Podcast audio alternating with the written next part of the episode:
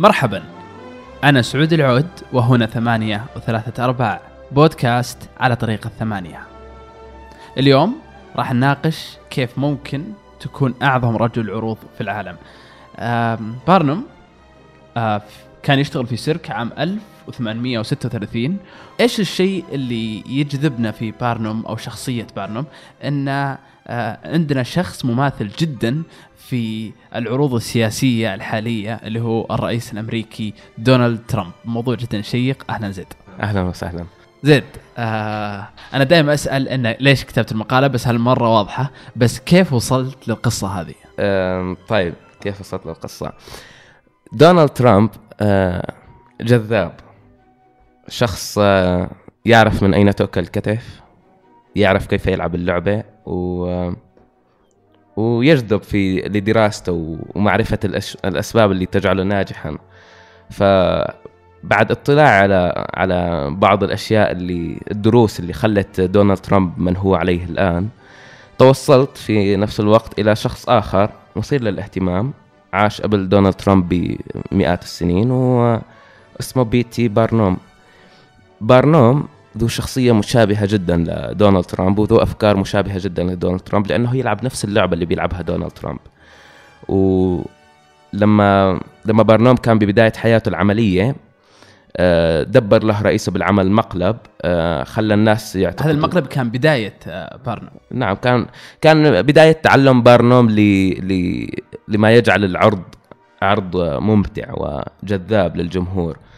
آه، بارنوم يمكن كان يعتقد مثل كثير من الناس إنه اللي بيجعل عرض جيد هو مثلا الإجتهاد ولا إنه يكون ممتع ولا أي شيء. لكن في المقال شرحت أسباب أخرى تجعل العرض آه، عرض جيد وجذاب للجمهور.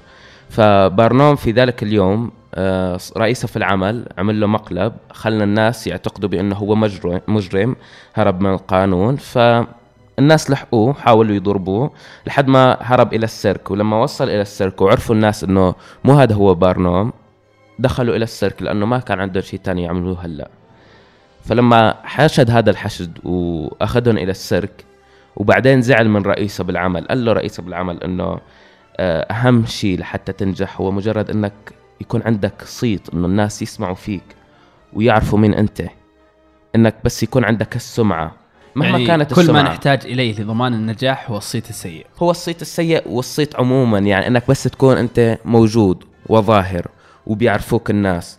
و والأهم أنه يكون عندك سمعة تحميها. حتى لو كانت السمعة سمعة سيئة حتى لو اشتهرت بأنك مثلا آه، نصاب ولا مخادع ولا أي شيء هو أكيد أنت إنسان سيء لأنك عملت هيك وأنا لا أحبك لكن آه، أنت ستنجح. لأن عندك سمعة والناس بيعرفوك وبيعرفوا مين أنت. هذا درس حياة تعلمه بارنوم في مسيرته. ودونالد ترامب تعلمه لاحقا وتعلمه من من أسلاف لدونالد ترامب اللي منهم هن آه، بيتي بارنوم. ومنه قال لما سئل عن الشخصية اللي تشبهه بأنه اللي بيشبهه هو بيتي بارنوم لأنه بنحتاج أشخاص مثل بيتي بارنوم للبلاد الأمريكية. فدونالد ترامب يعرف. طيب آه بارنوم مر عليه آه أكثر من 140 عام. إلا أن دروس بارنوم موجودة اليوم وطبقت من أحد أكبر مقدمين العروض في العالم. دونالد ترامب آه، شخصية جذابة تستحق الدراسة والفهم للأشياء اللي بيعملها دونالد ترامب. لأنه دونالد ترامب بيعرف كيف تلعب اللعبة مثل ما عرفها آه، بيتي بارنوم سابقا.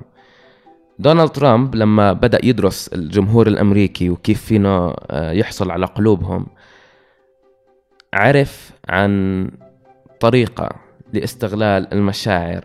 مثل ما بيتي بارنوم كان بيستغل المشاعر ويجذب الانتباه. دونالد ترامب يجذب الانتباه بطريقة أخرى. ربما يجادل شخص ويقول بأنه كان أفضل حتى من بيتي بارنوم لأنه يعتمد على استهداف قلوب الناس وعقولهم. دونالد ترامب يعتمد على شعور يسمى باللغة. يسمى باللغة الألمانية شادن فرويدا الشادن فرويدا هو شعور هذه كلمة باللغة كلمة الألمانية. إيه هو كلمة وتصفها اللغة الألمانية. اللغة الألمانية تتميز بوصفها لمشاعر آه، لا يعرف بعض الناس حتى بوجودها يعني بس هيك بحسوها وما بيعرفوا إنه ممكن نسميها أصلا. فالشادن فرويد هي ببساطة إنك لما تشوف شخص يفشل في عمل ما وتنبسط تشعر بالسعادة بأنه فشل. عجيب. ما لها ترجمة باللغة العربية. ما لها ترجمة. يمكن يمكن شخص يقول مثلا هي الشماتة بس إنه لا لها ما- لا، مو هي لهالدرجة يعني دقيقة دقيقة. أكثر. يعني هي إنه انت الشعور بالمتعة بعد رؤية فشل الآخرين. بالضبط. واو. فليش هيك بنشعر نحن؟ لأنه بنحس إنه هذا يعزز من من قيمتنا الذاتية لنفسنا، بنعرف إنه نحن ما فشلنا مثلهم. آه، ممكن تشوف واحد مثلا عم ينزل من الدرج ويوقع وانت عم تنزل على نفس الدرج وما وقعت، بتحس أفضل لأنك آه، كنت أذكى من إنك توقع على الدرج، فلذلك تنبسط وبتضحك ولذلك انتشرت هي المقاطع آه، بكل مكان بالإنترنت مقاطع تبيع نشادا فرويدا. اللي عمله دونالد ترامب هو إنه أخذ هذا ال... أخذ هذا ال... هي السلعة سلعة المشاعر وقرر إنه يبيع شعور بدل ما يبيع منتج واقعي منطقي وحقيقي. دونالد ترامب يقوم بأفعال تناقض ال- الصحة السياسية وتناقض البروتوكولات السياسية. بين الأشياء اللي عملها دونالد ترامب مثلا إنه آه، قلد آه، صحفي أتوقع من ذوي الاحتياجات الخاصة. على الهواء مباشرة. فلما لما الواحد بيعمل هيك ممكن تتوقع إنه خلص هيك أنهى مسيرته السياسية والكل رح ينزعج منه أو ما شابه بس لا اللي بيصير فعليا هو إنه معارضين دونالد ترامب رح يتكلموا رح يتكلموا عن دونالد ترامب ويقولوا إنه شوفوا هذا ال- ال- الرئيس القادم اللي بيعمل هالشغلات. بينما مؤيدين دونالد ترامب رح يدافعوا عنه لأنه لأنه دونالد ترامب يبيع شعور من إنه ممكن أنت تكون مكانه ممكن أنك بدك تدافع عن عن ال- اللي الشخص اللي يبدأ يبدو هو الأسوأ باللعبة مثلا. آه، ممكن تتساءل أنت ليش بلعبة كرة القدم؟ ممكن فريق سيء جدا. يعني واضح إنه هو اللي حيخسر دائما. بس بتلاقي في مشجعين يشعرون بالولاء لهذا الفريق و... ويشعرون بالمتعة بتشجيعه. وبتكون متعة لا يضاهيها متعة يعني لما لما بيفوز على فريق قوي. لأن نحن بنحب إنه نشعر بأن بأننا عم ندافع عن عن الطرف اللي اللي يبدو إنه ما له فرصة. فبالتالي اللي رح يصير إنه معارضين دونالد ترامب ومؤيدين دونالد ترامب كلاهما رح يتكلموا عنه.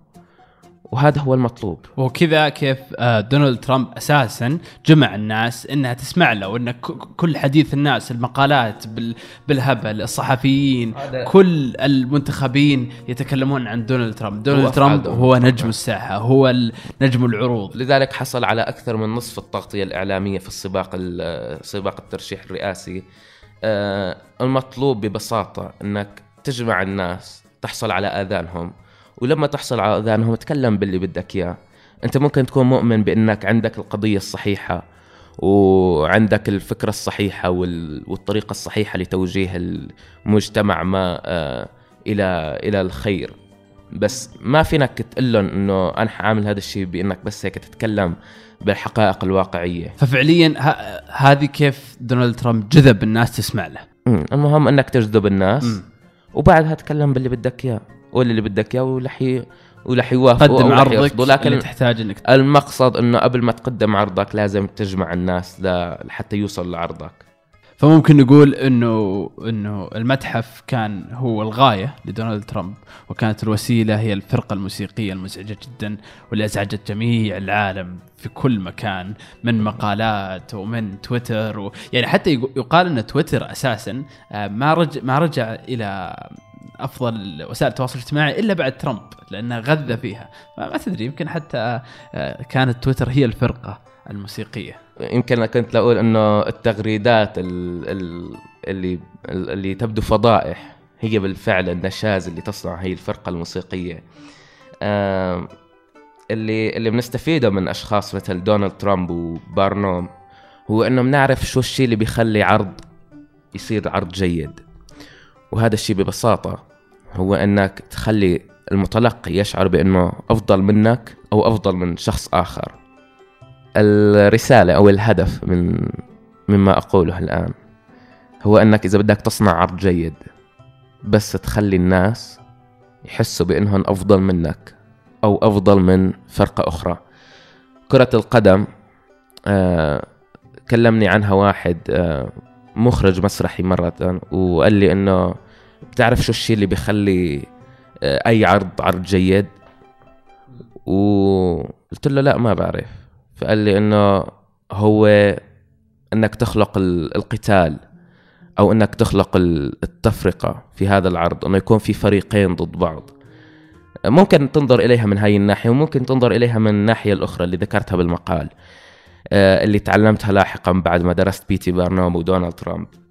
ببساطة الشيء اللي بيخلي كرة القدم ممتعة هو نفس الشيء اللي بيخلي الملاكمة ممتعة أو بيخلي أي رياضة أخرى أو عرض آخر ممتع.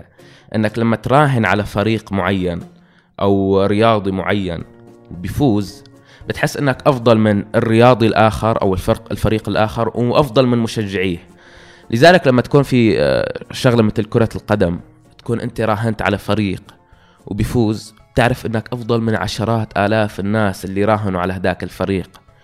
وهذا الشيء آه، متعة لا مثيل لها يعني. فببساطة إذا بدك تصنع عرض بدك توصل كلمتك سواء كانت قضيتك جيدة أو سيئة آه المهم أنه تجذب انتباه الناس إليك. والله يعين بالشيء اللي حتعمله بعدين. زد عظيم دوما. مقالاتك جدا شيقة. أشكرك شكرا. آه أي أحد يبي يقرأ زيد يرجع ل 8 دوت كوم. يعطيك العافية. الله يعافيك. هلا والله.